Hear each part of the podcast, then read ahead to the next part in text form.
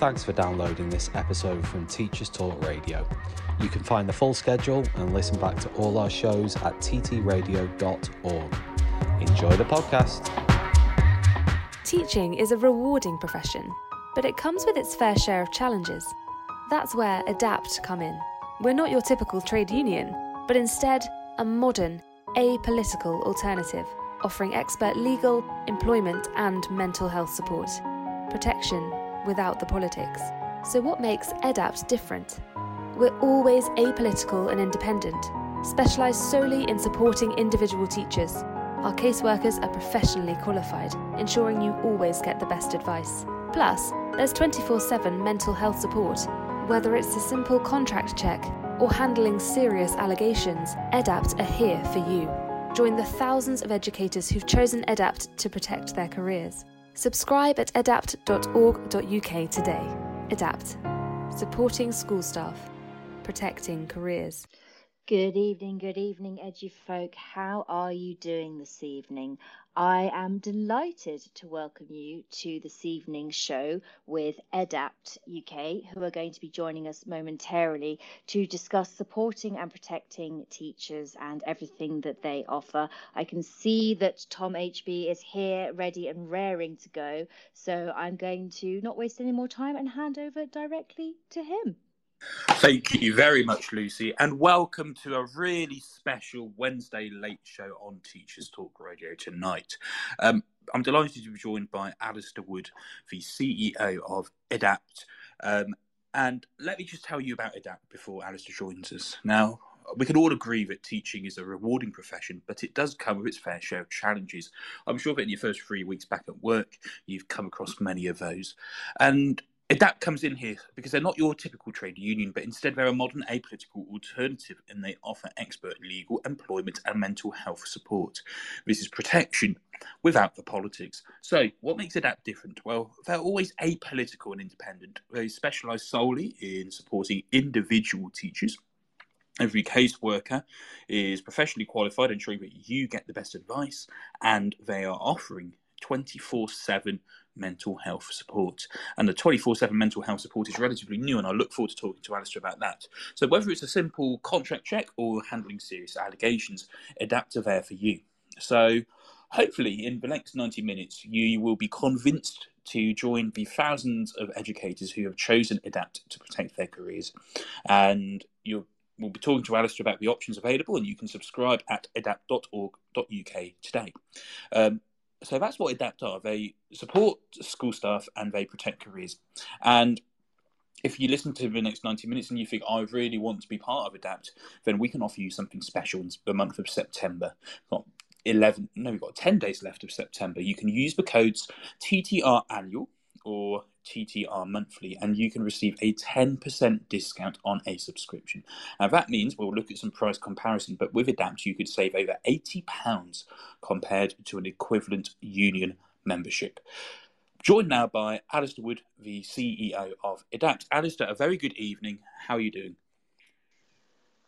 Hi, Tom. Good evening. Uh, thanks for having me on. A pleasure to be here, doing uh, not too badly today. Thanks. Excellent. Um, so, for the benefit of our listeners, um, first of all, before we get into who Edapt are and how Edapt's come about in the last decade or so, tell us about you. Tell us about your background. Tell us about your teaching experience as well.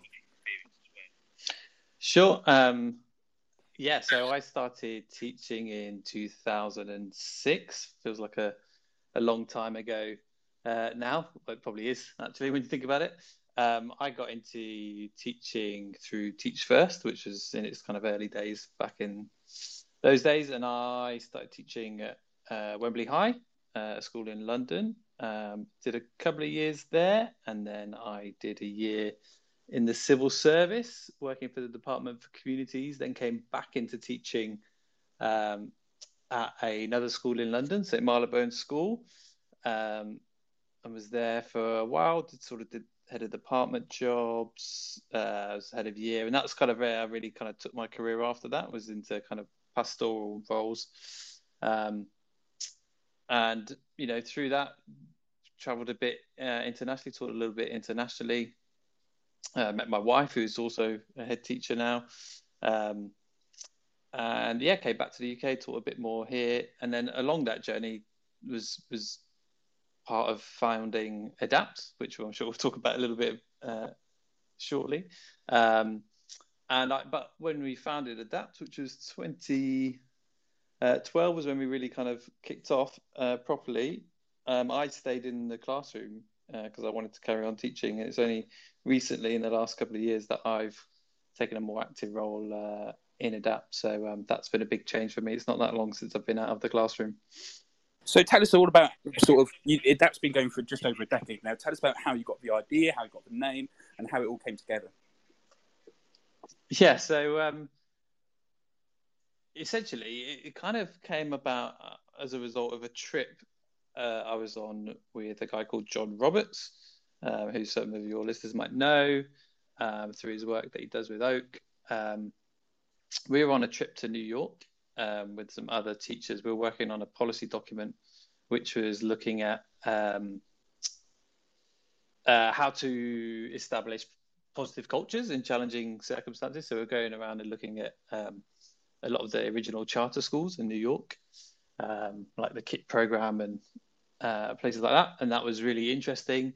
Um, but it was, so I think this was 2010, and it was the year that I don't know if you remember this, the Icelandic volcano erupted, um, and it meant that we got trapped in New York for a bit of extra time. Um, so there was a group of us, and we just sort of obviously ended up talking a lot about education policy um, and education in general because that's what we were kind of there for. Um, and so it's one of those things that we talked about was we, we talked about uh, unions and and kind of nature of protecting teachers, um, and and really like the origins of Edapt came with the idea of creating a new union. Um, sort of around that time, we just sort of come off the back of some strikes. I think in 2009 over pay. Um, that was kind of in the middle of the global financial crisis and the recession. Um, like I said, I'd sort of joined the profession through Teach First, and in those sort of early days of Teach First, um, unions were not particularly nice about Teach First and Teach Firsters, as we called ourselves. Um, so I think, like, I can't really talk about John, but like certainly for me, I felt a little bit disaffected by some of the politics that was happening with unions at the time. Um, I was a lot younger then, obviously, uh, you know, a bit more naive as well. But I think the initial sort of starting point of our conversation was that maybe we like we should set up another union, uh, but one which was just a kind of a bit less political. Um, so I mean, yeah, I mean, if like we another, sorry, I was just at that time it was like another I mean, conversation amongst hundreds of other conversations. It's all right. It's just zooming on about education policy. Because if we think about what unions are, they provide a collective voice. They provide CPD in some cases, and they also provide that protection. So, is, is it right to say then that you're making this very deliberate choice to focus on that one aspect of protection and just, you know, not rather than trying to cover all bases, doing one just really well? Yeah. So, like, when we sort of started talking about the idea of doing this, we went and did some research, we spoke to more teachers, uh, and was trying to find out kind of why people joined unions and you know what was their motivations um, and obviously, the thing which kept coming back was, oh, you know, you know, you, get when you start teaching, you know, you get told you must join a union because you need to be protected, and you know that's the the thing that came out. I joined a union, you know, mainly for protection. Not to say that the other reasons that they could join a union aren't important, but that was the main one, and that's something which kind of holds out in research now. You know, 75% of teachers polled this year said that the most important reason for joining a union was for that legal protection. So then when we sort of took that idea uh, and we sort of then asked ourselves, well, if the politics can become an issue for some people, why don't we just take the politics out of that bit? Um, and so, why don't we start an organization which is apolitical, so doesn't have a view on pedagogy, doesn't have a view on any of the politics, but just focuses on doing that um, professional support and edu legal support.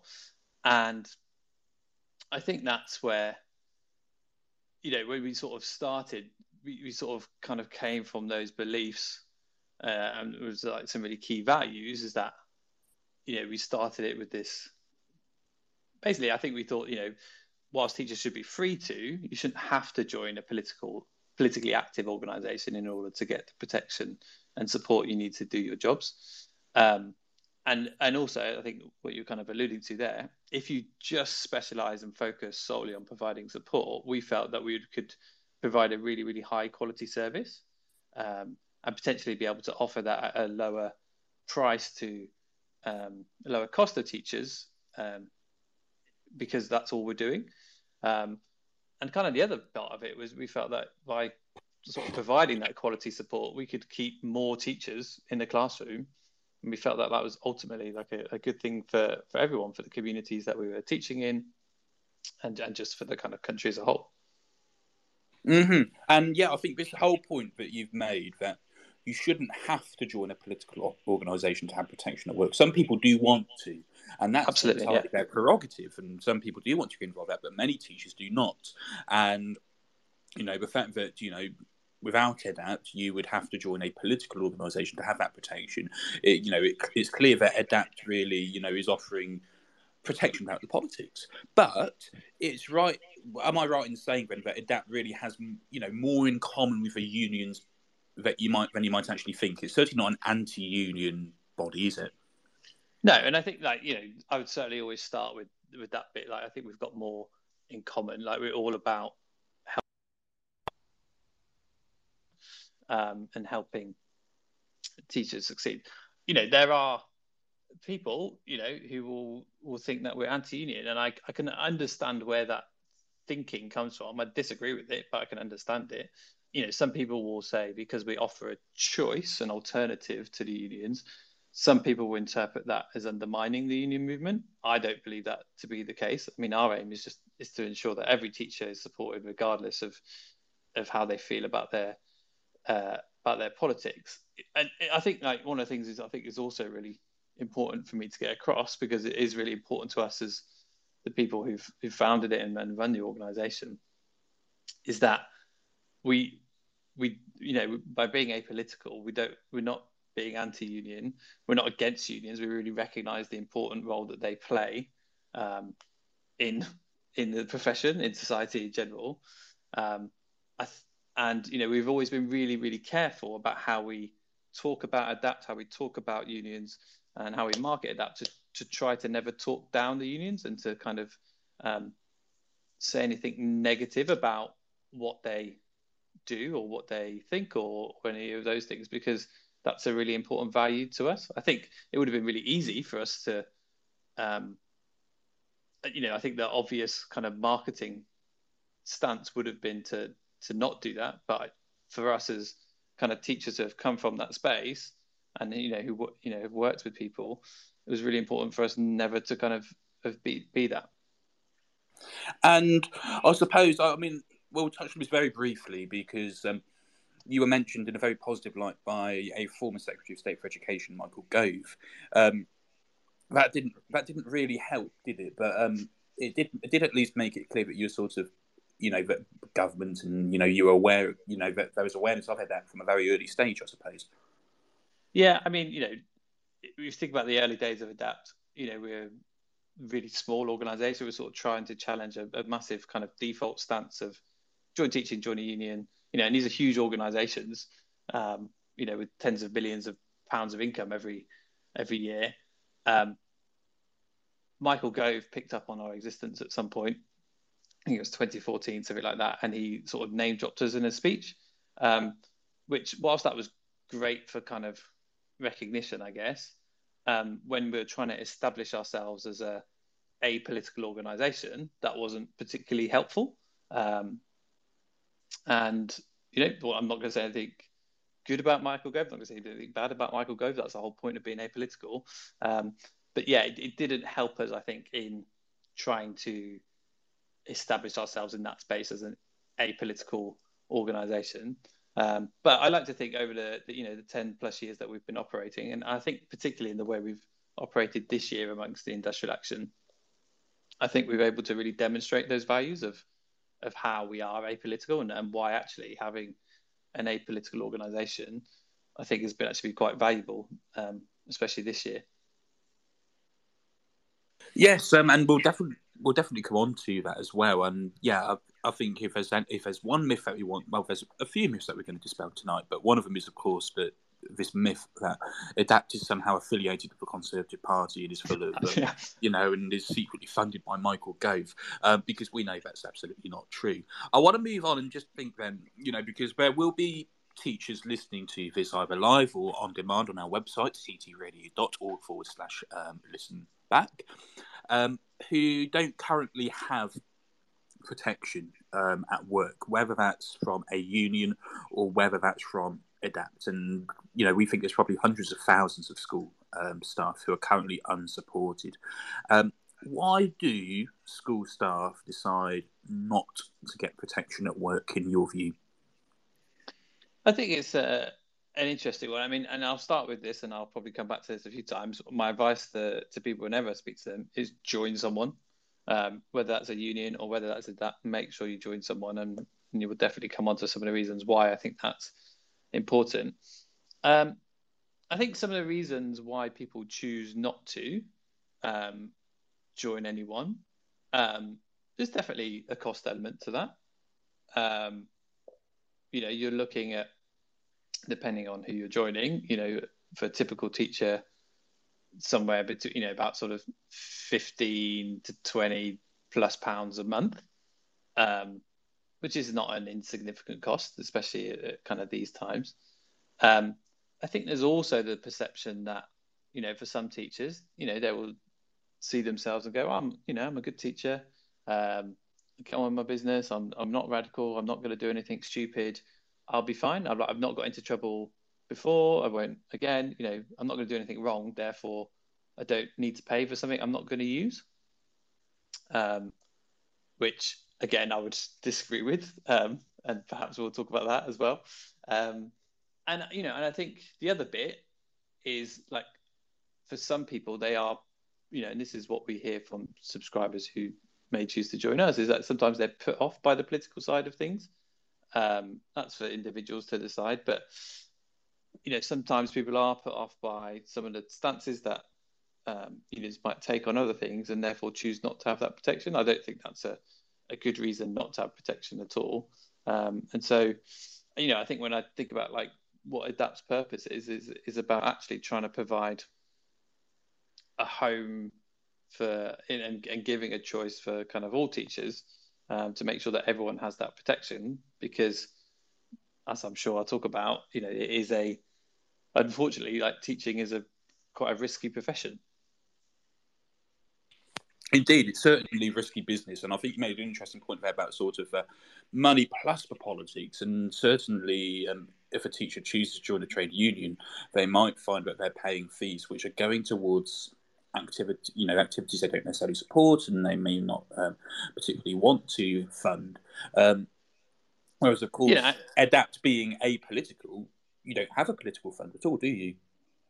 No, I mean, you know, we're not a trade union, and and unions kind of have broader purposes about what they try to do. And, like I say, you know, I'm not here to say anything negative against that. You know, they certainly serve um, a very important role.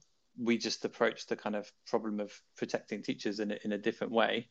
You know, as a result of the way we focus on working with our subscribers, you know, we are just specializing in providing that support.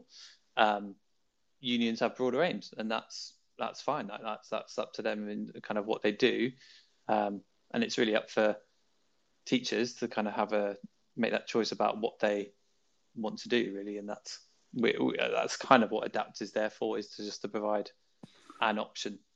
Yeah, you, you that's a choice and it's an option. Um, and you know, I mean, and... I was going to say in the same way, there's there's choices amongst unions, right? There's different yeah. unions, um, and people will choose to join different unions for different reasons. Absolutely. Um, and I mean, some people who I've spoken to at work and via TTR have said, well, actually, I, you know, I'm not a member of a union and I'm not a member of sort, and I don't have this sort of insurance or protection um, from non-union organisations like Edapt because I don't have the time to actually sign up and subscribe because I'm so busy at work. Um, from an Edapt perspective, how how easy is it to sign up with Edapt? Yeah, I mean, super easy. I mean, I, I, you know I can't talk about how easy it is to sign up for other organisations, but I know one of the things we've really focused on is making it super easy to do that. You know, I know that by going onto the website and having your kind of just key details to hand in terms of your name, address, and some sort of payment facility, you could probably subscribe within a minute, if not two. Um, I'd, you know, I'd recommend you read a bit more about what we do and, and how we work, but it's certainly easy to subscribe. Yeah. So I wouldn't accept that idea that you don't have time to no. get protection for sure. Now, I, I, do want to focus on something which you brought up, and uh, obviously, Edapt is apolitical, and I think this is going to be a good example which exemplifies this, which was, oh, pardon me, which was the strikes um, this year. The, the uh, unless, if you've been living under a rock over the last nine months, our listeners, um, then you won't have noticed that the NEU, the National Education Union, called a called for some industrial action um, over a pay dispute, and we know that the NEU um, were saying to teachers who are sort of members, um, don't tell your head teacher you're striking. You need to maximise the disruption. You had, on the other hand, you had the government saying, well, actually, you probably should tell your head teacher if you're going on strike. Now, there will have been a lot of teachers who had a lot of questions because many of them might have only, um, you know, qualified to teach in the last few years and wouldn't have been through industrial action before. So, as an apolitical organisation, what did EDAPT do when it came to the strikes? Yeah, so I think, you know, one of the things which is kind of what we specialise in is trying to turn complex law and and regulations and anything else into things which from a kind of teacher's perspective you understand. To put it in teacher speak you know we are we come you know we are teachers at heart so we know kind of what teachers want. Um, so what we tried to do was to try and provide as objective as we possibly could guidance about what was going on like throughout that period. Um, so we tried to provide. So you know, one of the first things we did was brought out some guidance about what this meant, and and in particular who could strike, um, because I think because you had different outcomes from the ballots, you know, you had the NEU had met the threshold, you had the NASUWT who, whilst they were voting in favour of strike action, hadn't met the the threshold um, that was in place in law. So you had lots of NASUWT members um, who wanted to strike but couldn't strike or could they strike? And you had uh, Edapt subscribers for example could they strike? You know our aim was basically to simplify and make sense of the law. So explain what teachers could do. So once you kind of got the government saying what you should do or union saying what you should do what we i guess how we tried to fit in that space was just saying look this is what the law says. This is what you could do. Now it's up to you to, to make your own decisions. Um, and i think in a, in a weird way we probably because um, I think we sort of tend to get if we're going to get called anything political, it won't be kind of we tend to get more accused of being anti-union or anti-strikes or anything like that. I think actually, in a weird way, our guidance actually provided probably more support for the strikes in helping people to understand that if they wanted to strike, how could they do that without putting themselves at risk? How could they do that to ensure that they had the same legal protections as, for example, the members of the the NEU. And you know, certainly from within Edapt, you know, our subscribers, because we're not a trade union, our subscribers were actually able to join in that industrial action. And I know, you know, quite a lot of them did over the course of the the last year, like took part and, and you know stood alongside their colleagues from the NEU. Um, so yeah, it was it was a really I think it was a I think from us for us as an organisation, it was a really useful opportunity for us to demonstrate actually how apolitical and objective we are when it comes to what is obviously a highly politicized issue. And it, you know, and strikes are you know intensely political. And I remember seeing when the strike action was announced, um, I know you, Alistair, made an excellent Venn diagram um, which showed the seven different um, options in terms of teachers who could strike. And it was made very, very clear, lovely visual. And, you know, as a teacher, I love using diagrams and visuals in my teaching to help explain difficult concepts you know, if you were, I'm looking to you right now, if you were an NEU member, obviously you can strike. Um, if you are a member of another union, you couldn't strike. But if you're a member of Edapt or not a member of a union at all, you could strike. And I think making it really crystal clear yes, even though you're a member of an apolitical organisation, you know, apolitical doesn't mean anti political. Um, it just means that actually, if you do support the strikes and you want to support your NEU colleagues, um, then you absolutely could. And if you didn't want to, you, you didn't have to. And having a body yeah. like Edapt, which made it clear and provided objective, neutral, um, apolitical advice to teachers um, would have been and was extremely useful. Yeah, and I think I, what I would say is that you know we are, you know, of course, like certainly personally speaking, as someone who's worked in the profession for 15 plus years, I've got many friends who are teachers. My wife's head teacher.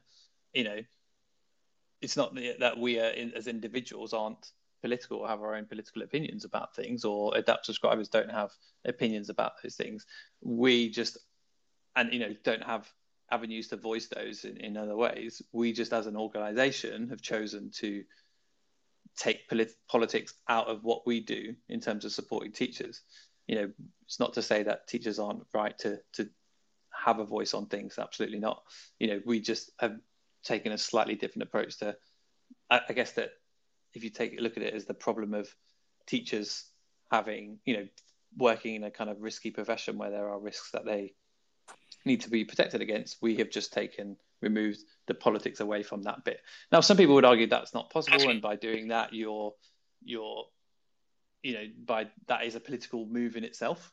Um, but you know, I, I I think I just have to disagree. you know, I can't really argue it much more than that. Mm-hmm.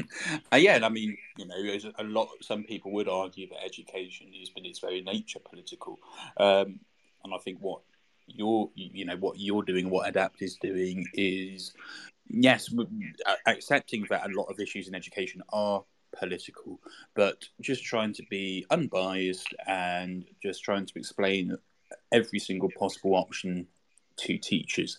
And if we look at sort of the title for today's show, as you you know alluded to, teaching is a risky business. It's a great profession. So many people enjoy teaching, even though yes, sometimes you know the marking can be a lot, and sometimes there are additional workload pressures. Um, but it is a risky business, and we are looking today at how organisations, especially like Edapt, can support teachers and protect careers because anybody who looks through the TRA findings will be aware of teachers who, let's be honest, some of them have done some utterly dreadful things that are quite rightly kicked mm. out of the profession. Um, others, and we'll come on to a couple of examples, we won't talk specifically about them, you know, are cases where actually careers could have been protected much more easily. So if we look at this thing about protecting careers, you have five basic tips really for a teacher who wants to ensure that their career is protected. So let's go through them. So your first top tip is join yeah. a union yeah. or Edapt. Yeah, absolutely. And you know, and that's where I think that's probably the one thing I say the most to when I'm meeting teachers and talking to teachers, or especially talking to new teachers. I often have the pleasure of talking talking to trainee teachers, um, and I'll always say, yeah, make sure you join someone. If you join Edapt, fantastic. You know, I think there's loads of good reasons why you should join Edapt. But if you don't want to join Edapt, make sure you join a union. Um, and I think the the kind of reason I say that is because it, you know, makes a difference. Um, the the kind of saddest thing I have or we have as an organization in our kind of daily occurrence, and it is genuinely a daily occurrence, is we have people will ring up and I know it's happened today for sure. Um, I remember seeing some of the casework today. Someone ringing up saying, you know, this has happened to me. Can you help? I'm not a subscriber with you. I'm not a member of a union. You know, I've been suspended for for this or this has happened. Can you help?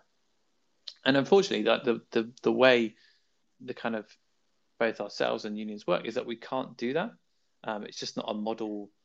You know, I don't like to compare what we do as insurance because we're not an insurance product, but it's kind of like crashing your car and then ringing up a car insurer saying, "Oh, this has happened. Can you insure me?" That you can't do it after the event. Um, so absolutely join someone, and I think the reason why that's important is because what we're dealing here, dealing with here, is quite complex law. Uh, like employment law is complicated, and, and, and, the regulations around education are quite complex as well. Um, you know, and there's lots of different contexts, like whether you're working in a multi-academy trust, whether you're a local maintained school, whether you're working in an independent sector. You know, there's all there's all slight difference and nuances. Um, and so, to get quality advice, you need to have people who really know what they're talking about. Um, and the other kind of nature of complex legal advice is that it's expensive. You know, it costs hundreds of pounds an hour um, for that. Um, and so I think it's it's really important to to, to make sure you've got access to that um, when you need it. And as you said at the start of the show, you can have a stellar career, um, not a single blemish on your record, and then all of a sudden an allegation is made, and you're going to need protection. And if you haven't signed up for Edapt or for another organisation, um, you know, you can't just bring them up and say, "Look, I need some help," because hey, you know, um, that's that's the nature of any profession really in terms of having that. And you know the car crashing analogy i think is one that many of us will be able to recognize. Um so you're yeah and I, I, I, I, was going to say just to, just to add on that you know i'd say like what we've done and we've looked at a lot of our data and, and looked at tried to find out spot trends and things and there is no real trend of who is likely to you know have an allegation mitigated there's a there's kind of a few kind of slight nuances in the data but it is really unpredictable um, and the other thing I would say is like schools, just by their very nature, and this is certainly something I've noticed as I've left the classroom and to, to kind of work in Edapt full time. Well, there's two things I noticed. First thing I noticed was that I could go to the toilet anytime I liked. That was a real pleasure. Um, but the second thing I noticed was just the lack of conflict. Like schools are inherently full of conflict, and that's not a, necessarily a bad thing. That's just the nature of having hundreds, if not thousands, of people in the same space where there are rules um, and there's hierarchies of kind of power with students teachers. Like the, those kind of circumstances just create the the like kind of perfect conditions, well, maybe not perfect, but conditions for conflict. And so there is going to be some sort of conflict that happens. There's loads of other amazing things that are there in schools as well but that, but conflict is a real issue, and and, and that won't change. And yeah, no, and that's that is the nature of the beast, so to speak. That is the nature of education, um, in certainly in England. Um, as I always have to remind myself, if I say Britain, I have to remind myself as a politics teacher, in part, education is, of course, devolved. Um, so, your first top tip is join someone, whether that's Edapt or a union or something else. Your second top tip for protecting careers is to make sure you have copies of documents at home. Um, why is that so important?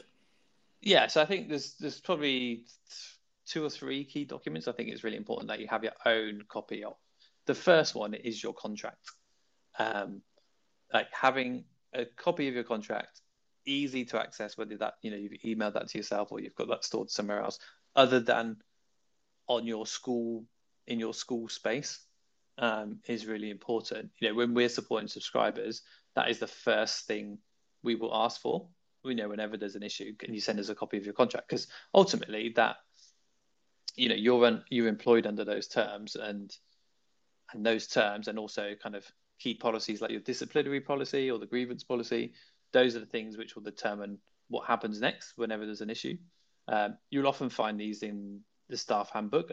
You know, teachers often given staff handbook at the start of the year, told to read through it, make sure you're kind of aware of those things. But um, definitely, like, make sure you have a copy your contract absolutely but that you know having copies of kind of key policies um, is really important and, and the kind of reason I, I say that is that actually if you are to be if you were to be suspended for something one of the things that tends to happen if that happens is um, your access to things gets revoked. So you're not allowed to come into school. You're not allowed to talk to people from school. Um, your kind of IT access will be suspended. So it can just be quite becomes more of a challenge to get access to those things when you kind of need them most. Um, you know, schools will have to give you them eventually, but it's obviously ha-, you know much more useful to have them to to hand. Um, the other key one about like having your contract is you know when you're changing jobs and this is one of the things that we do quite a lot often is you know, we a lot of our subscribers will just say, "Oh, I've just got a new job, and this is the contract. Can you just check it for me, just to check that I'm kind of agreeing to something which is fairly standard, and I'm not kind of getting myself in a tricky situation." Yeah, I mean, you know, where you know whether it is that simple contract check or more serious allegations, that's what you know an organisation like Edapt can do for you. At this point, I'm going to actually do something which I didn't think I was going to do tonight and pick on Lucy. Lucy, are you there? Oh, she might be there. Lucy, I do want to hear from you because I want to know, based on what. Hello, I've Tom. Hello, Lucy. I just I want to hear from you. Do you know where a paper contract, paper copy of your contract is? Uh, yes, in a folder on my bookshelf. Excellent. Be like Lucy, everybody. Um, make sure that you've got um, copies of all of your documents at home on your own account, paper copy somewhere at home. Alice has now disappeared. Yes, he he has. Hopefully, he'll he'll reappear in a moment. But just oh, back. He will. He's back. I'm going to um, just talk then. So, Al- Alistair was giving us um, his five top tips for protecting careers. What some, you know, as a teacher, what you can do to protect your careers. Um, his first tip is to join someone, whether that's Edapt or whether it's a union. And his second top tip was to have copies of your contract, of grievance policies, of disciplinary policies, paper copies at home on your own account or somewhere at home. We're now going to continue, Alistair, like nothing had happened. And we're going to move on to your third top tip, which was to get things in writing. Yeah, uh, So, how important are written records? Yeah, massively. And sorry about that. I don't know what happened. It sort of dropped out. Um, but yeah, Right. the, yeah, the importance of written records like super important. And, and you know, teachers, especially those working in pastoral um, positions, will know how important written statements are and, and kind of written evidence can be when it comes to uh, investigation of issues or or trying to kind of find ways through really difficult issues. So yeah, the importance of written records I can't stress enough. Um, they do a few things really. One is that they provide clarity um, on things. So let, let's take, for example, you've got a disagreement of around pay or like a, a job offer that's been made to you and how much time you're going to get given to do that role or what your pay is going to be. If you've got that in writing, there is no disagreement about that. It just provides a really clear um, clarity. And you know, sometimes these things are just genuine misunderstandings, but you don't get those when things are in writing. Um, the the other things I think, you know, where it comes in terms of when you've got incidents which might not have become anything, which but potentially could turn into something more serious. Just having like a few written notes about what had happened, or and especially if you've reported that to someone else, a line manager, just having like a, a, a brief timeline of what's happened, um, that can be really useful in kind of evidence kind of going forward. Um, and you know, and you see this with, I think we've seen a big rise in this with kind of all the progression that's been made around safeguarding.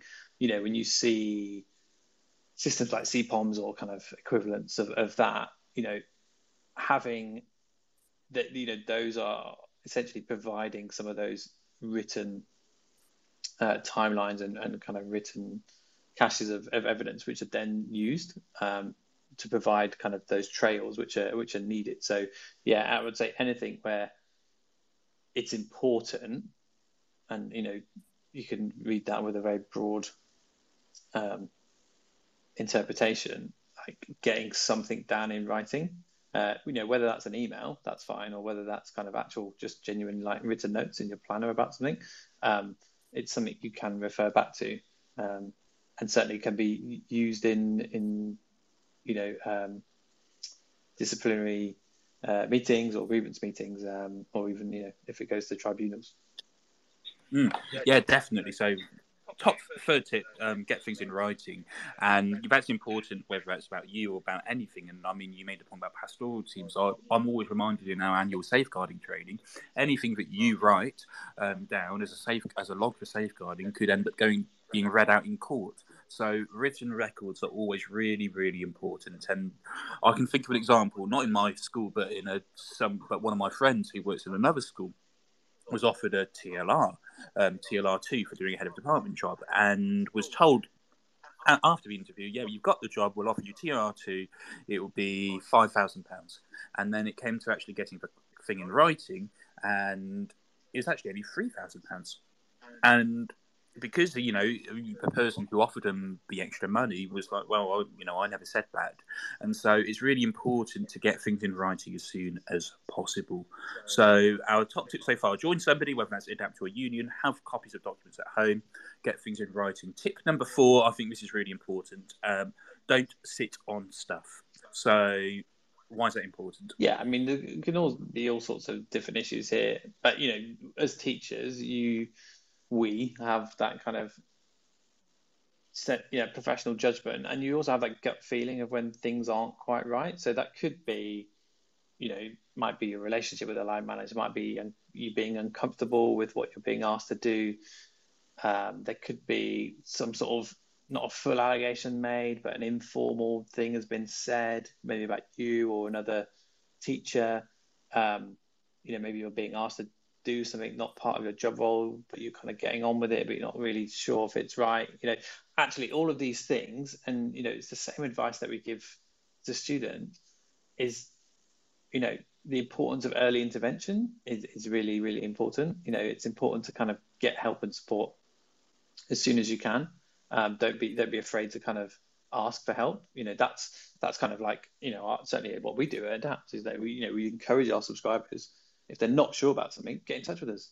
You know, if, if there's no silly questions, um, just ask us a question. If you know if it's nothing to be worried about, we'll tell you it's nothing to be worried. If it is something you should be worried about, or there's some sensible steps you can take to make sure this situation doesn't get any worse, then we can help you with that. You know, if you want to have talk through an issue, like we can we can do all of those sort of things. And um, yeah, so I think it's just it sounds like really common sense advice, but I think it's it's often the stuff that we we often ignore uh, when we're in those situations. So, yeah, if something doesn't feel quite right, you know, try and do something about it. And you know, whether that's talking to a colleague um, or getting advice from you know ourselves, or you know, whether if, you, if you're a part of a union, getting advice from your union, make do do something about it. Don't just kind of sit on it. Yeah, so uh, never do nothing is how I would put it. If there's something, no matter how small, you know, if if you pay a subscription or a membership for a union or for Edapt, then use it because nothing is ever too small. And even if it does turn out to be nothing, you'd be much, you know, it's much better that you actually said something than said nothing and it hasn't grown into something worse. So I think that's a really, really important piece of advice. So, so far we have got. Um, join someone, whether it's a union or whether it's Edapt. Have copies of all your documents at home, especially your contract. Get things in writing. It's really important to have written records. Don't sit on stuff. Never do nothing.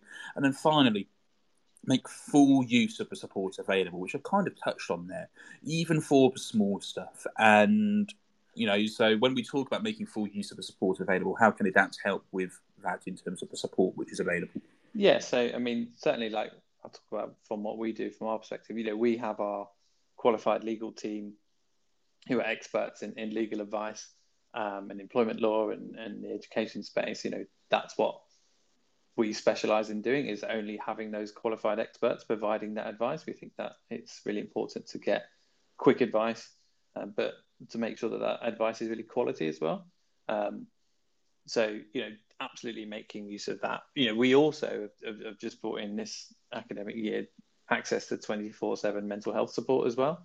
Um, and that and that comes from us recognizing, you know, working with our subscribers when you know when something does happen, especially if it's something quite serious, there's often a mental health element that's being created here as well. Either that's potentially part of the reason why something has happened, you know, at school, or you know, you might have some sort of mental health crisis or mental health issue as a result of something happening at school. And those, you know, I certainly feel, and certainly from my background in pastoral work, you know, like there's there are two really different sets of expertise.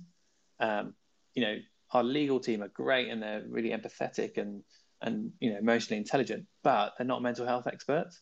They can really help you with the the legal stuff, but actually, often when you've got an issue, you need another side of support as well, and and that's where our kind of mental health team come in, and they specialize in that. And you know, that's the kind of approach I think we take to all of our support work at Edapt is we just want to provide the highest quality um, as much as we can, and then just to make that really quick. So accessing, you know, I think for our Edapt subscribers, I think we've managed to put together a real quality suite of options for them to to get that full range of support.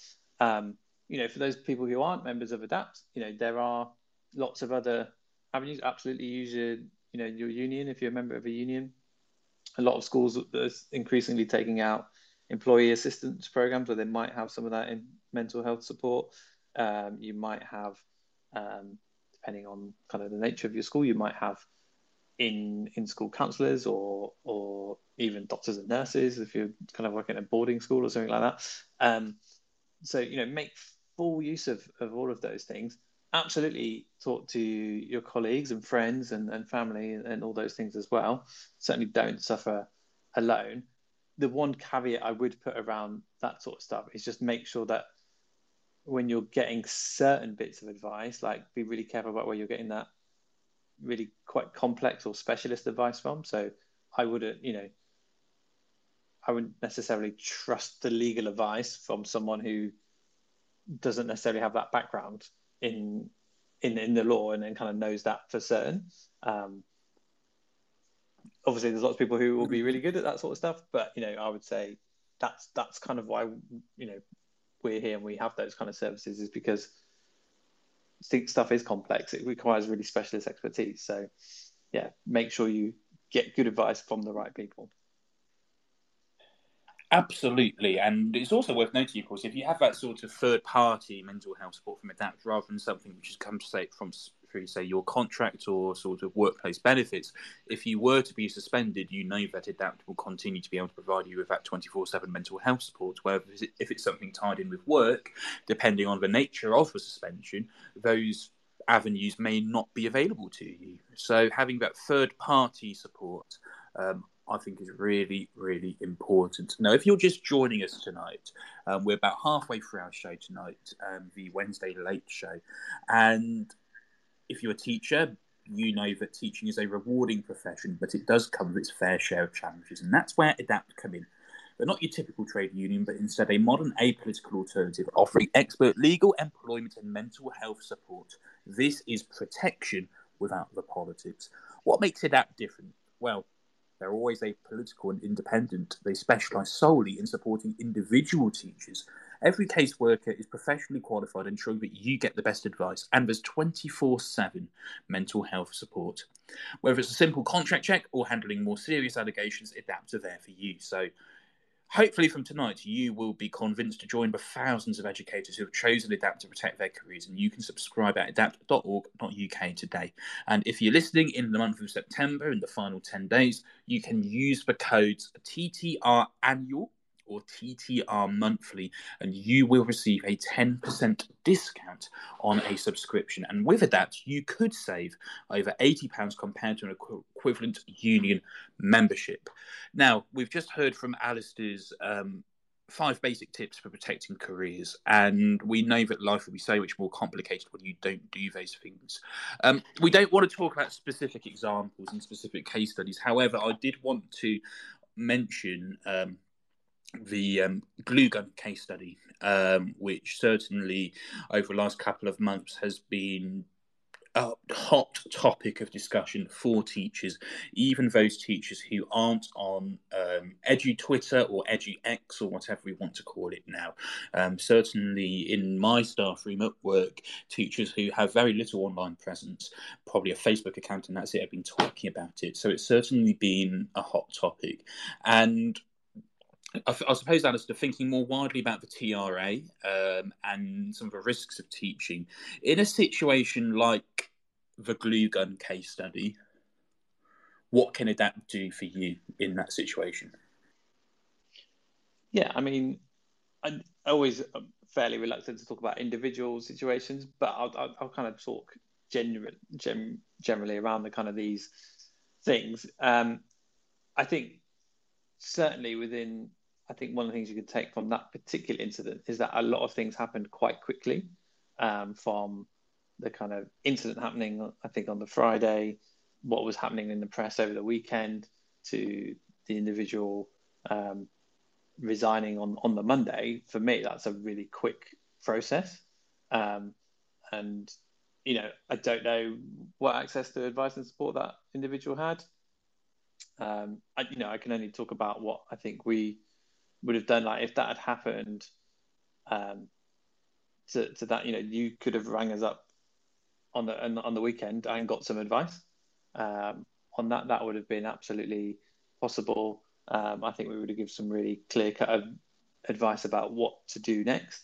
Um, I, you know, I don't know all the circumstances that, that came into why that teacher resigned on the Monday, but you know, I kind of sense that's the sort of thing that we would have been trying to support that teacher with kind of some, you know, letting them really understand where they stand and, kind of what the next steps would be and what the process was and what their rights were when it came to um, what could happen next in terms of a disciplinary, if indeed there was going to be one. Um, yeah, I mean, yeah, I guess like that's probably the the simplest way of kind of putting it, I guess. Yeah, and you know, I appreciate you know you, you can't talk about particular cases, especially you know um, where we don't always know the full details, and we can only really go on what's been reported and what was in the TRA case. Um, you know, that one obviously was quite detailed. There's a, there's a, quite a lot of detail in there, um, mm. and you know, I think in a situation like that, I, you know, I think there are there, there were certainly questions about different responses from different stakeholders within that particular case. Um, again, like whilst the TRA hearing and kind of report does provide some of that detail, it probably doesn't give the full picture. But yeah, you know, there's certainly some questions around the different people involved. Um, you know, certainly around the HR team at that particular institution, the leadership as well. So you know, they're all the sort of things that we would be hoping to kind of support our subscriber with. Yeah, definitely. And I think it goes back to those five basic tips about protecting your careers. Make full use of your support available. If an allegation's been made against you on a Friday, um, only resign on the Monday if you know it's absolutely the best thing to do and you've been told, you know, and you've been given some solid advice. Chances yeah, are I mean, probably haven't been given that advice. Yeah, I mean, the other thing to, to say is that when it comes to like incidents like disciplinary incidents and disciplinary investigations, you know, there's a massive asymmetry between the people who are investigating and dealing with that, whether that's kind of leadership or HR, and and those people have experience of those things, and the individuals who probably don't. You know, the people who are subject to some of those allegations. There's a massive power imbalance, I guess, in that sense, and and it can certainly feel that way certainly in meetings if you, are not being accompanied by someone who knows what they're doing um, so yeah i think it's really important to get that advice so that you it kind of balances out and what i would say is that you know there's lots of schools and there's lots of institutions that are good at doing that like recognizing that their teacher is in a their staff member is in a difficult situation and they deserve to have support and you know we'll, we'll make sure that they're doing a good job in that unfortunately, that's not the case everywhere. But you know, I don't want to kind of say that all schools are evil because that is certainly not the case. Um, you know, but it's just important to make sure that you have access to that support. Yeah, and uh, you mentioned there about having somebody in a meeting who knows what they're talking about. Now, one of the other myths I hear about Edapt is well, if you're a member of Edapt but not a trade union, you can't get a caseworker in your meeting. And if we look at employment law, um, I believe it's the Employment Relations Act 1999. Um, where it says you have a right to accompaniment in disciplinary procedures by a colleague or a trade union official. So we're right in thinking it doesn't the, the law um, de jure, I suppose, doesn't stretch to Edapt caseworkers, but in you know de facto, the vast majority of schools do recognise have you know the importance of having somebody qualified and who understands exactly what's happening in those meetings, don't they? Yeah, absolutely. You know, our experience of working with schools is that they they recognise the, the value that our caseworkers bring to those proceedings.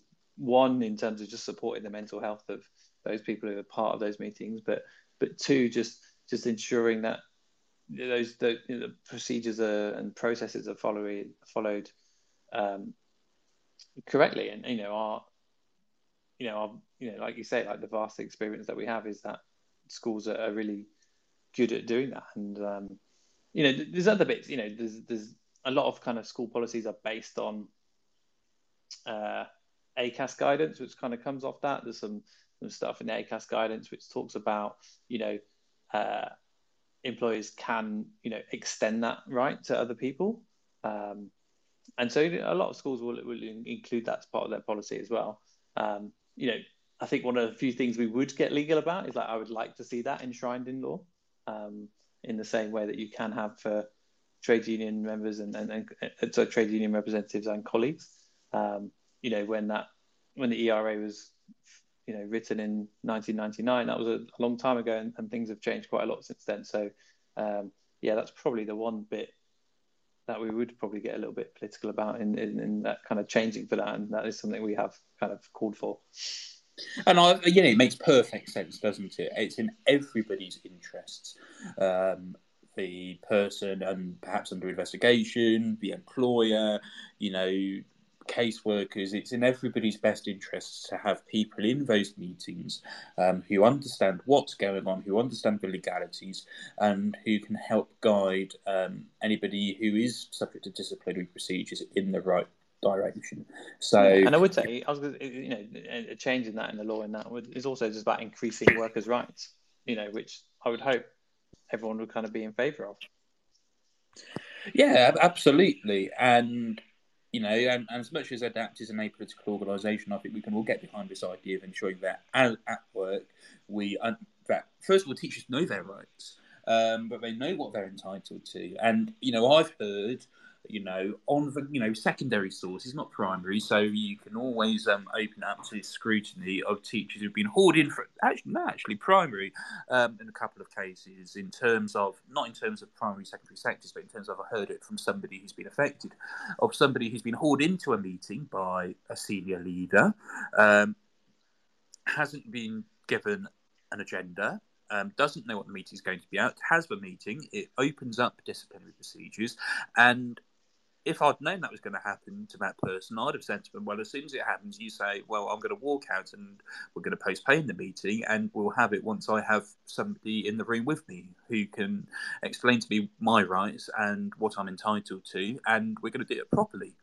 So, yeah, I'm fully on board with you in terms of, you know, teachers at work knowing their rights, not getting themselves into situations, ensuring that everything's in writing, ensuring that they're using the support that's available to them. I'm 100% on board with you there, Alistair.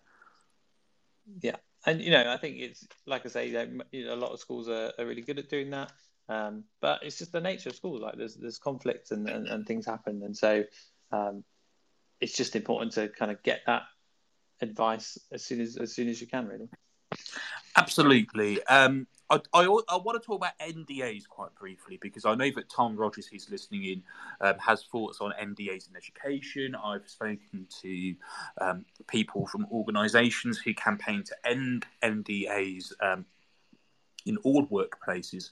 And we know that in higher education, um, there has been legislation passed which is seeking to reduce and minimise um, the roles of NDAs in higher education institutions. And I suppose, you know, we, you know, Tom and I have done some digging into particular teachers' cases, and we know that in many a case, people who are advising them, um, you know, wherever they might come from, say, well, look, this is going to, this could potentially get very expensive. Your best way out is to sign an NDA, draw a line under it, and move on with your career.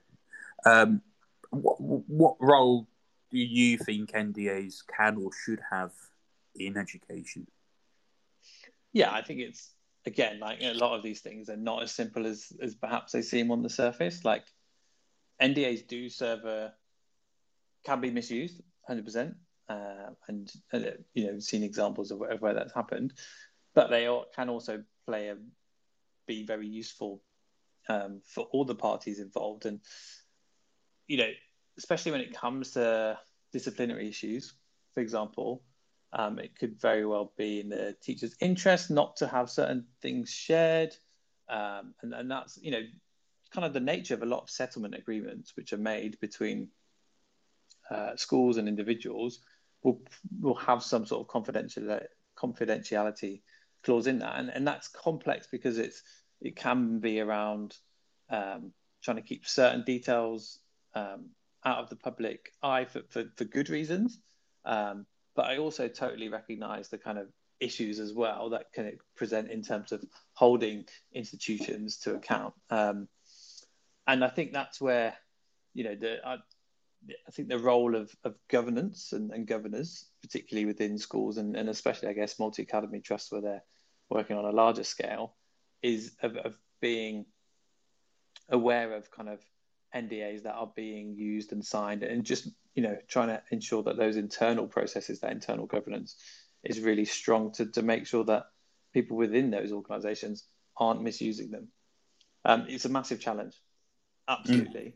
Mm. Um, but there is, you know, I wouldn't. It, I don't think it's as simple to say you just need to get rid of NDAs because that creates a whole load of other consequences as well. Mm. Um, but yeah, I, I, think there's you know there's certainly some improvements to those systems.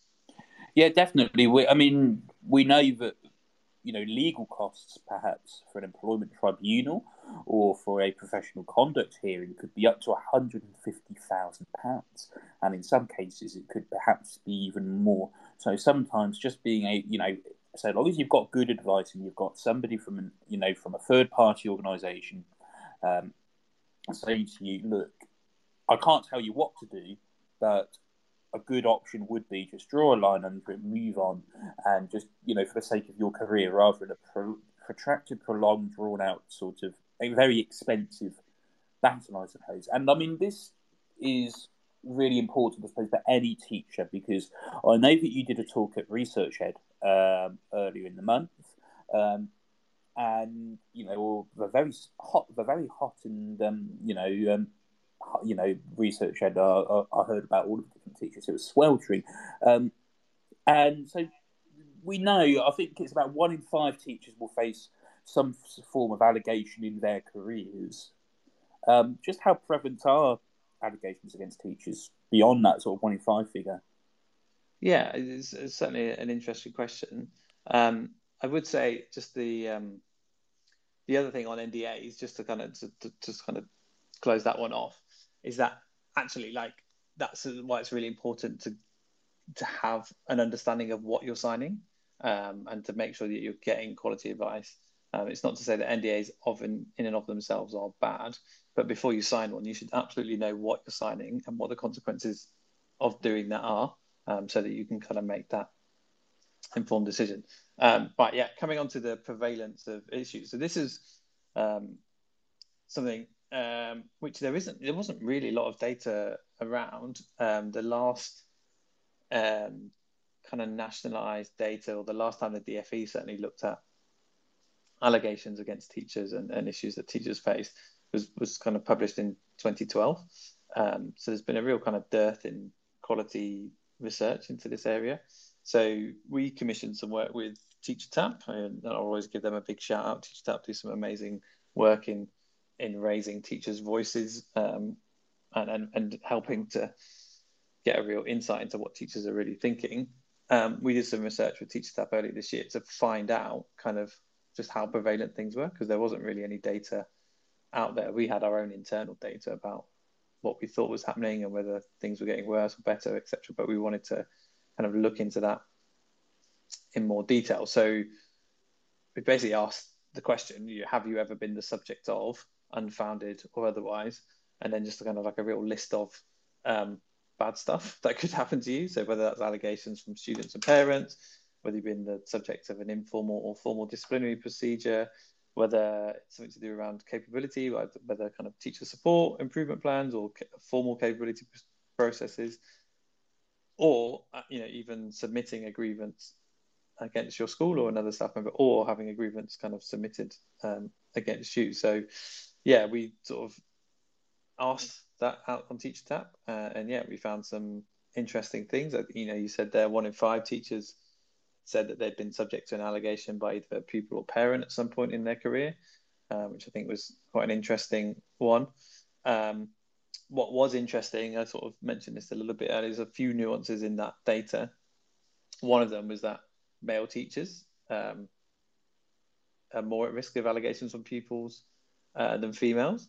So 29% of male teachers had an allegation made against them versus uh, 17% of um, females, which we thought was a, an interesting outcome. Doesn't say why. Um, it's not to say that male teachers are inherently bad, or uh, but there's certainly some further questions um, to be raised there. Um, and there were some, you know, other sort of slight nuances in the data, kind of slightly less likely to have allegations from if you work in the state sector versus the independent sector. Um, more likely to have allegations from parents if you're in a primary school rather than a secondary school, whereas in a secondary school, you're more likely to have allegations from students. Those kind of things I think kind of make inherent sense. But um, yeah, we found some really interesting things and and certainly interesting when you when you start to look at different people's uh, roles within schools as well. Yeah, I mean, I'm looking at sort of wider statistics as well. Um, we know that between 2018 and 2022, police have dealt with more than 2,000 cases of social media abuse in schools, including teacher abuse. Um, in the big question survey, NASUWT, 3% of their members said they'd received abuse or allegations um, from pupils on social media. Um, we know that, you know, interestingly, I'm part of that 3%. And I know Tom Rogers has spoken about it um, publicly as well as also part of that 3%. And it's all about making sure you have that support from your employer. And if you don't have your, that support from your employer, then ensuring that you have a third party organisation who will be able to give you that support. We know um, that recently Christine Stansfield, who um, is the CEO of the Mowbray Education Trust in Leicestershire, told said that two teachers um, in her trust in Leicestershire were leaving the site because of low level but repeated abuse um, in emails and on social media, parents swearing and personally insulting staff. Um, there's some language which I can't repeat um, here, but the CEO said, I'm concerned that this might well result in head teachers and staff deciding to leave our schools and possibly the profession, frankly why would you subject yourself to that level of abuse? I'm sure that the people reading this would be horrified by the personally abusive and sometimes threatening communications that have been received. I'm therefore asking you to help me to ensure our heads are enjoying their work, be reasonable in your interactions, be fair and kind. Talking to heads of year, know, Alistair, you've come from a pastoral background. You know, the, the amount of emails they get every single day, um, some of which, you know, is positive, some of which, much of which is sort of fairly horrifying, and some allegations, you know, have been made. Um, and you know, social media has certainly helped to accelerate us that uh, like that as well. And even though Geoff Barton from ASCL says, you know, most parents are polite and respectful, there does appear to be a growing trend of inappropriate behaviour um, towards staff. Um, so I suppose when you're dealing with less so allegations but abuse, um, is there anything that Edapt can do to help you, a teacher in that situation? Yes, absolutely. And I think it kind of goes back to that kind of two pronged approach that I was talking about earlier. You know, I think there's two sides to issues of, of abuse. And actually, one of the conversations we are having earlier in the week when we were talking about violence against teachers, um, you know, there's, there's kind of two elements there. Is one, you kind of want to get that, that legal advice and support about kind of where do you stand within the school? Can I refuse to teach that student you know what are my kind of processes for you know sorting this out kind of within the school but also like there's that mental health side as well. Like you know abuse can be really traumatic and and you know actually having a professional to be able to offload that to i think is, is really really important. Um, i was on a panel um, with um, some people from the unions and also um, Sinead McBrearty from Education Support, a charity which provides um, helpline for teachers, and we're, and we're talking about how uh, you know teaching is one of the very few caring professions where you don't have kind of regular supervision in the same way that you would uh, in other kind of professions where you're kind of exposed to kind of quite traumatic things. And and so you know that's one of the reasons why we we you know we were really passionate and Edapt about trying to bring in some mental health support. Um, uh, in, in, into what we do because we just kind of recognize that it's important. You know, I think more schools are doing this, you know, more and more as well, which I think is a, a good thing. Um, but yeah, I think it's certainly important to make sure that you're getting, making again, go back to kind of those tips I was saying earlier, you making full use of all of the the professional support you've got access to. Absolutely. Um, and I suppose we sort of moves in, you know, we've sort of moved into sort of the second part of today. So we've started talking about protecting careers. Um, and then sort of the second thing that that does, which is supporting school staff. And one of the things I do want to talk about is um, what you get for your money, what support you get for your money compared to more traditional points of support, I suppose. And I know that you've got some figures in terms of you know the savings you can make with Edapt. We know that um, you could save um, over eighty pounds compared to an equivalent union membership because of a local fund as well. Um, so why is it that you can get support for less with Edapt? I think it's just a kind of fundamentally comes down to kind of what just how we're different, I guess, from from trade unions in that we specialize in, in focusing on kind of one aspect of what trade unions do. Trade unions obviously do collective voice and do professional developments. You know, we've now seen that kind of specialization over the last 10 to 15 years of elements of that those you know things that unions do being specialized by other organizations so you've seen like the emergence of the chartered college of teaching the institute um, of teaching ambition institute people like that doing kind of more the development side and research and and things like that. You know, we're that kind of we're the only organisation that exists in that edu legal support and protection space. Um, so I think you know we're we're able to do it a bit cheaper. I think just because we specialise, you know, I think we just have we have a slightly different model in how we approach things. Um, and because we're not doing other elements, not to say that those elements aren't important and you know, then people shouldn't be doing that. But we don't, you know, simply we don't do those things. We just focus solely on giving teachers and school staff the best possible support as an individual. Um, and I think, you know, like I'm, I'm actually you know, an economics teacher. Like this that goes back to kind of one of the fundamental kind of theories of economics. Um, in terms of specialization, you know, the theory is that if you specialize and do that, you could be more efficient at it and kind of do it in a higher quality and as a result, you're you're able to do that as a more efficient and kind of and do that as a, a cheaper way. So um, yeah, I think we're you know we're I think we're just quite good at doing that. Um, mm. I think you know one of the key differences, you know, I think we could one one thing we actually you know as an organisation we pay VAT on our subscriptions. Um, Whereas actually, unions could probably do it a bit cheaper because they don't have to pay VAT on, you know, they don't have to pay VAT on union, union membership fees. But um, I think, yeah, we always trying to do things as, as high quality as we can, but also just to try and offer that as a lower price as we can to to um, teachers and, and school staff around the country. And yeah, I mean, it's one of those, as you say, one of those important lessons in economics. Would, would you believe that today, I was teaching the American West as a history teacher, and we were talking about how as different states specialise in farming different products, are able to make more money. Um, it's astonishing yeah. sort of things we teach in the American in the American West. If you're a history teacher and you don't teach the American West, and somebody tells you to teach the American West, don't do it.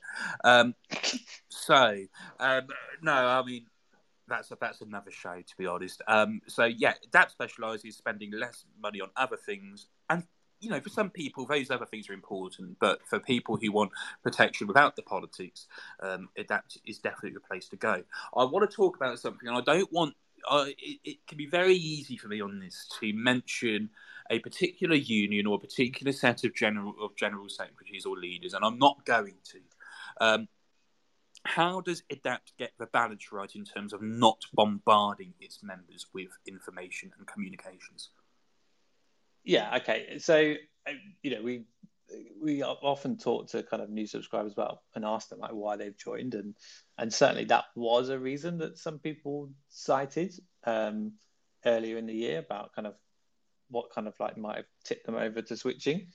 Um, yeah like i said I I don't like to kind of talk down any particular organizations or, or whatever. You know, I think the way we try and approach things is that we, as kind of like an organization which is founded and, and run by teachers, we, we just try to do things how, you know, and almost be like be treated in the way that we would want to be treated as a teacher.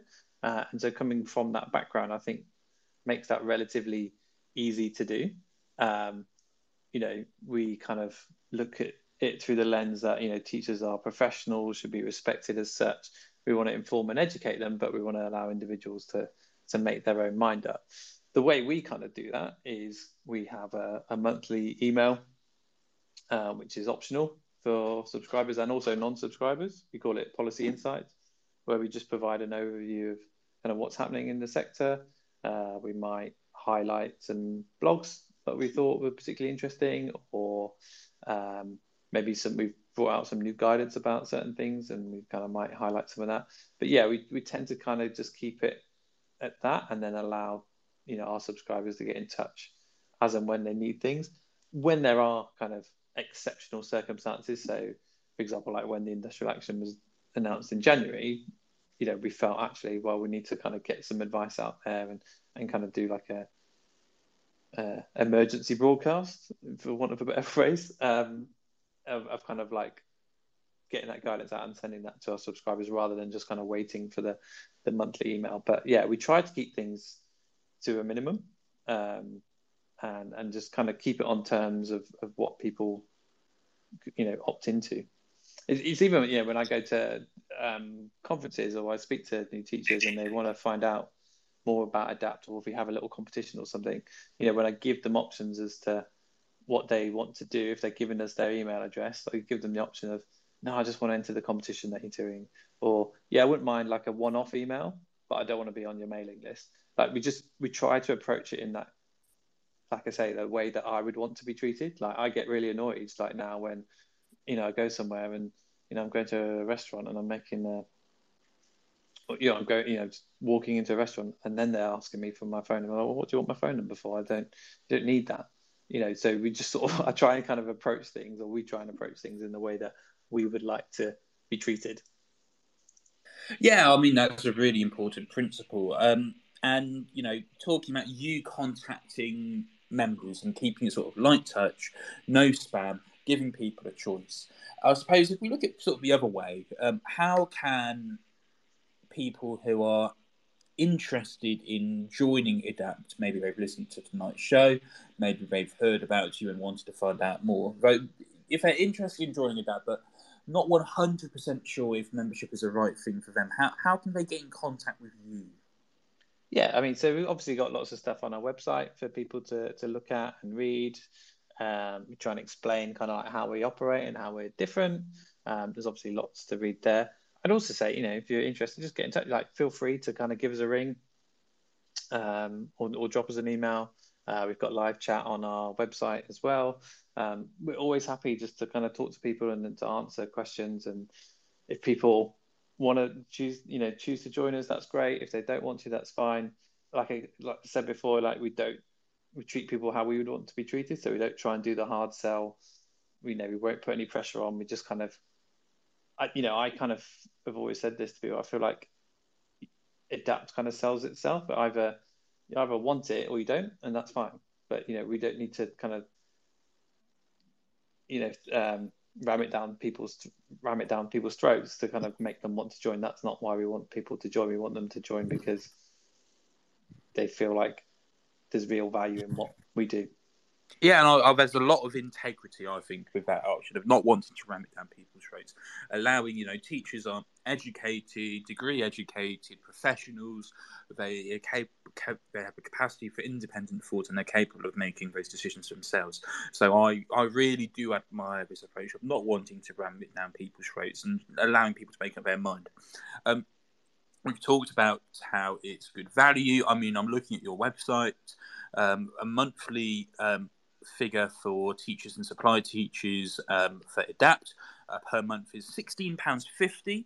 Um, now, compared to the NEU, um, that is £20.34, including a local fee. Um, is seventeen seventy four.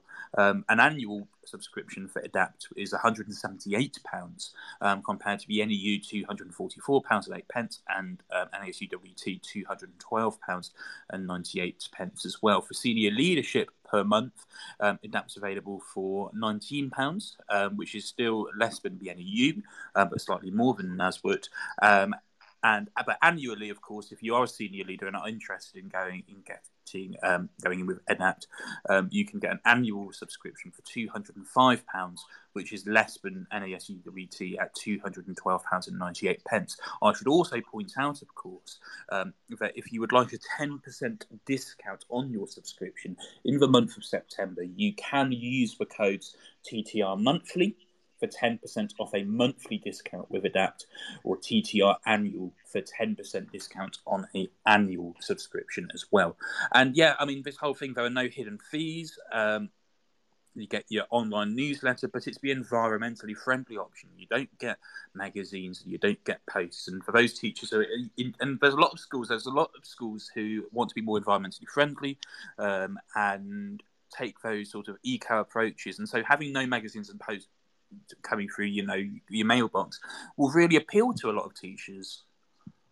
Yeah, you know, I think it's, you know, every, every, I think there's a, you know, teachers and school staff are a diverse bunch, and there's, you know, there's lots of different things which people prioritize um, when it comes to like seeking their protection.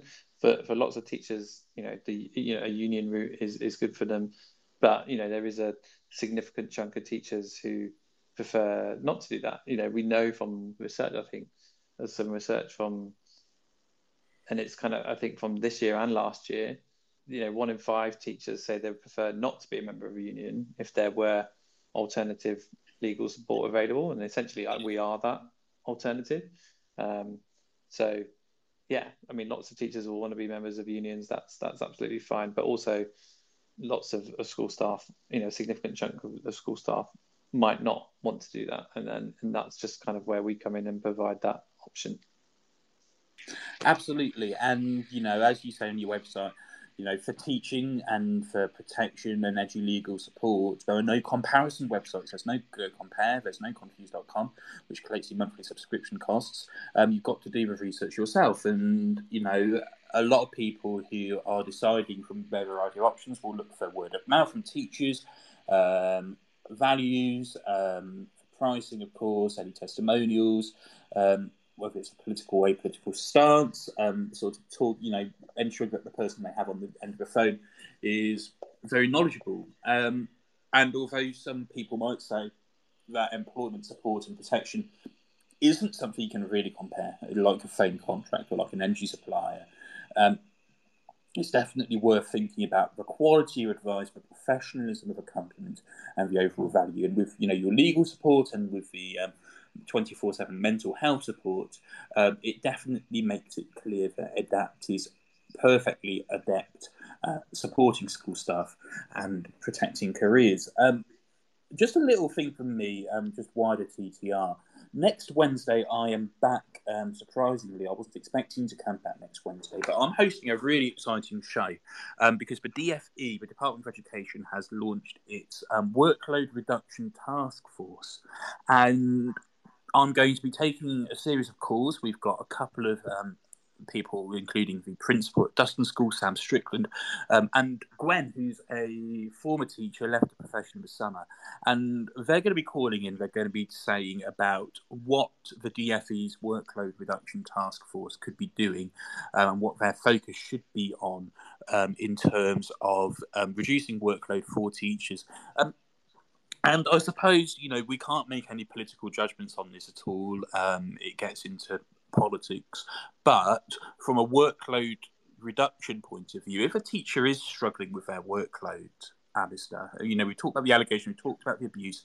If if they're struggling with their workload, um, you have the twenty four seven mental health support. Is there anything else that can offer? Yeah, I think I think often these sorts of things, like it's about getting uh, having someone to talk to who, who kind of who perhaps is removed from that situation and having an objective voice in it. Sometimes actually just having the space to talk through your issue with someone else can provide you the clarity of of what to do next. You know, if someone is struggling with issues, you know, one would hope that they've got um, a supportive team who are going to support them around that. You know, as a new teacher, obviously, you know, your mentor or or kind of university tutor perhaps, or or other kind of senior members of, of school staff you would hope would be helping you in, in the same way that, that, that kind of doesn't change throughout your career. There's always people you can kind of turn to, and hopefully within your organization. But obviously, like we we we you know ourselves and, and other organizations provide that space for people to talk through issues as well. Um, sometimes you know that might come down to kind of legal things which are worth saying. Oh, actually, that's not you know coming back to what we were saying earlier about like contracts. You know, oh, actually that's not part of my role, and you know, you, you know you can kind of say no to certain things. Um, but you know every individual situation is different, and that's why it's really important just to kind of judge each one of those on their own merits. Absolutely, and if you did, and anybody who wants to take part in the show on Wednesday, the twenty seventh of September, again at seven thirty, all you have to do is DM us um, at TT Radio Official, or you can email us or email me. I'll give out my personal email if you want to get involved. TomHB at ttradio.org. Um, I look forward to hearing from you um, in terms of taking part in that workload discussion. And Alistair, of course, you're always more than welcome to join that as well. Um, in terms of what we have on TTR for the rest of the week, tomorrow night we are back with Education Tonight at 7.30 p.m. Um, it will be Brent Poland and Adam Spence in the hot seat. And they're going to be focusing very much on the independent sector and private schools who are moving away from GCSEs, um, moving towards their own qualifications. That's going to be a really interesting discussion. And at 9 p.m. Um, on tomorrow, on the 21st of September, we are going to have Paul Hazard. Um, our wonderful Northern Irish host, and he's going to, um, you know, he produces some absolutely fantastic shows, and I'm really looking forward um, to that. He's going to be um, doing a fantastic show. On Friday, the 22nd of September, Poppy Gibson is on with a morning break at 11 a.m. Uh, Maxine House is on at 6 p.m. Um, it's a big welcome back for Maxine. She's going to be um, joined by. Um, she's going to be joined by Sufyan Sadiq, um, talking about um, racial inequalities in the education system, sharing real life experiences and considering how we can move to a position of true equity. Um, at 7:30 p.m. on that Friday, um, Emily Folorunsho will be here on Spaces as well. Really looking forward to that show. Saturday, 9 a.m. Darren Lester, 5 p.m. Graham Stanley, and then we've got a real bumper Sunday for you. At 10 a.m., it's for weekly review, reviewing the week in education with Lucy Newberg as our host, I believe. Um, 11 a.m., Omar Pazar is back on Spaces. Um, 5 p.m., Maud, and 8 p.m., Christopher Vows for his monthly Sunday late show slot. Um, so yeah, and if you've missed out on any show for the last um, you know few weeks or months, um, all of our shows are available back on our website ttradio.org forward slash listen back. If you're listening back to this show as a podcast, then thank you very much for taking the time to listen. Um, and if you are listening on Spotify or Apple Podcasts or any other podcast provider, and you know, please do take time now um, to leave us a review and a rating. Hopefully, it'll be five stars. Um, and you know, we are very, very grateful for that as well. Um, so yes, that, that's all from me tonight, and I just want to give a massive thank you to Alistair um, on behalf of EDAPT, talking about how organisations like EDAPT can support teachers and protect careers, and how EDAPT offers protection without the politics. So thank you very much for joining me tonight, Alistair. Uh, thanks very much, Tom, and uh, thanks. Uh, I'll just say, you know, thanks for everything you guys do on Teachers Talk Radio. You know, you do a really great job of uh, bringing light to some really, really important issues. So, um, thanks for everything you do. Oh, thank you, Alistair. And you know, our USP at Teachers Talk Radio is we're run by teachers for teachers, much like at Edapt. You know, you have the teacher expertise in there. You know exactly what um, teachers need and want, and, that is really a really important USP of organisations like TTR and Edapt as well. Um, so thank you very much, Alistair, and um, that's it from me tonight on Teachers Talk Radio. We'll see you very soon. I will see you next Wednesday on the 27th for a discussion about workload until then, tune in, and talk it out. See you later. You've been listening to Teachers Talk Radio. Tune in live and listen back at ttradio.org. We look forward to hearing from you next time on Teachers Talk Radio.